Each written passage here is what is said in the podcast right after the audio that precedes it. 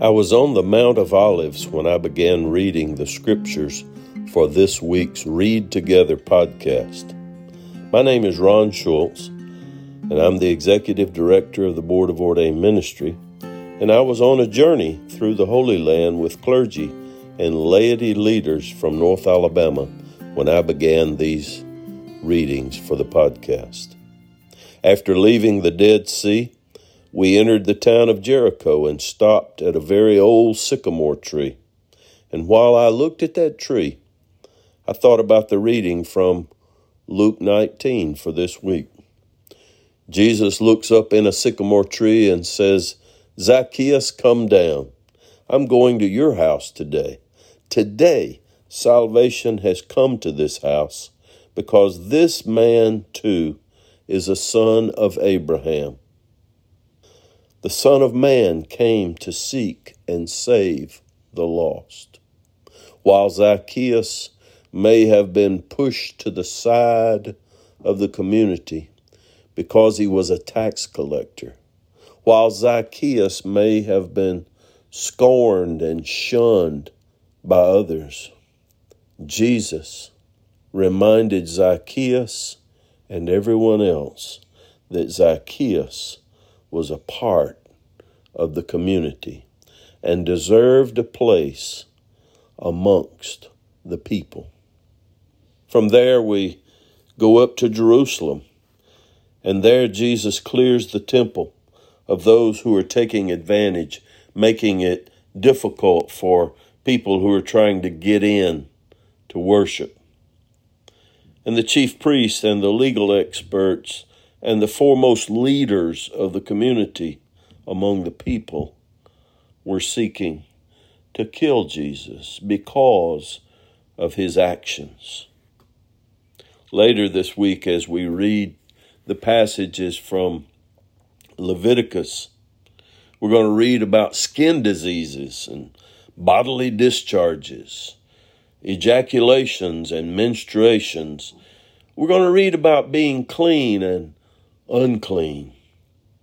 We're going to read about a quest for purity. And we're going to learn that purity can only be declared and provided by God. In 2 Kings, when we go to those readings, we'll read about battles and enemies and food shortages and famines and elections of new rulers kings and more kings. And through it all, we will see that God is in control. The Lord has done what he said he would do, speaking through his servant, Elijah. On Wednesday, as we read Psalm 81 and 82 and 83, we will be reminded that God is God God says, I am the Lord your God who brought you up from Egypt's land. Open your mouth wide, and I will fill it up. Psalm 82 gives us a picture of God as the judge of all judges. God is in control, and God answers the cry for justice and provides for the needs of the weak. In the midst of our own national turmoil this week, we will find in Psalm 83 a national lament pleading for God's help.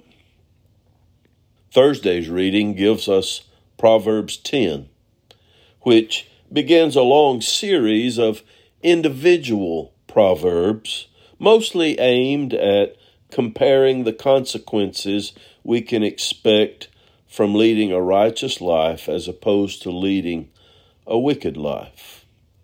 Friday's readings from Ezekiel 25 through 30 come at a very good moment, just in case we might have forgotten, and we do forget from time to time, that God is in control.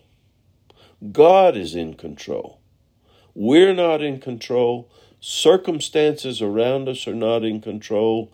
Others around us are not in control. God is in control. God is in control over all earthly authority. God is in control, and God will have God's way. The readings from Ezekiel remind us that God will enact God's saving, redeeming work for all of creation, for everything physical and spiritual. This is God's work. And on Saturday, as we read the passages from Colossians 1 and 2, we'll be reminded that Christians are those who believe that when we look at Jesus, this Jew from first century Nazareth, we see as much of God as we ever hope to see. God was born as a Galilean carpenter named Jesus crucified by a partnership between government and the church, and his death was central to human salvation. When we look at Jesus, we see as much of God as we ever hope to see. The one in whom we have redemption and forgiveness of sins, the image of the invisible God, the firstborn of all creation, the one in whom all things in heaven and on earth were created, the one in whom all things hold together, the head of the church, the firstborn from the dead, the one who has first place in everything, the one in whom the fullness of God dwells, the one who reconciles all things to God and makes peace. Jesus is God in flesh. Jesus is God's creative saving work in action. Jesus is how we know God. Jesus is the head of the church.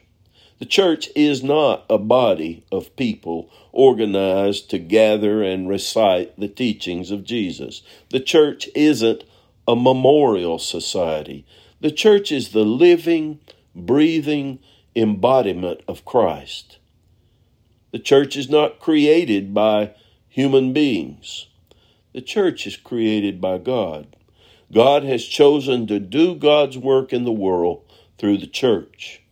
This radical idea calls into question every church program and every church budget. It demands that our prayers, presence, gifts, service, and witness flow through the heart of God, following the example of Jesus to reach the poor, the broken, the outcast, the ones pushed aside, those on the borders, the edges, the margins.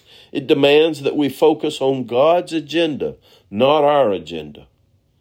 As you move into this new week, I pray that you will go with confidence confidence that you are part of what God's doing, confidence that you today are part of God's church confidence that God has a plan for reconciling the world, and confidence that God includes you in that plan. And with that thought in mind, brothers and sisters, go in peace into this week, and may the peace of God go with you. Amen.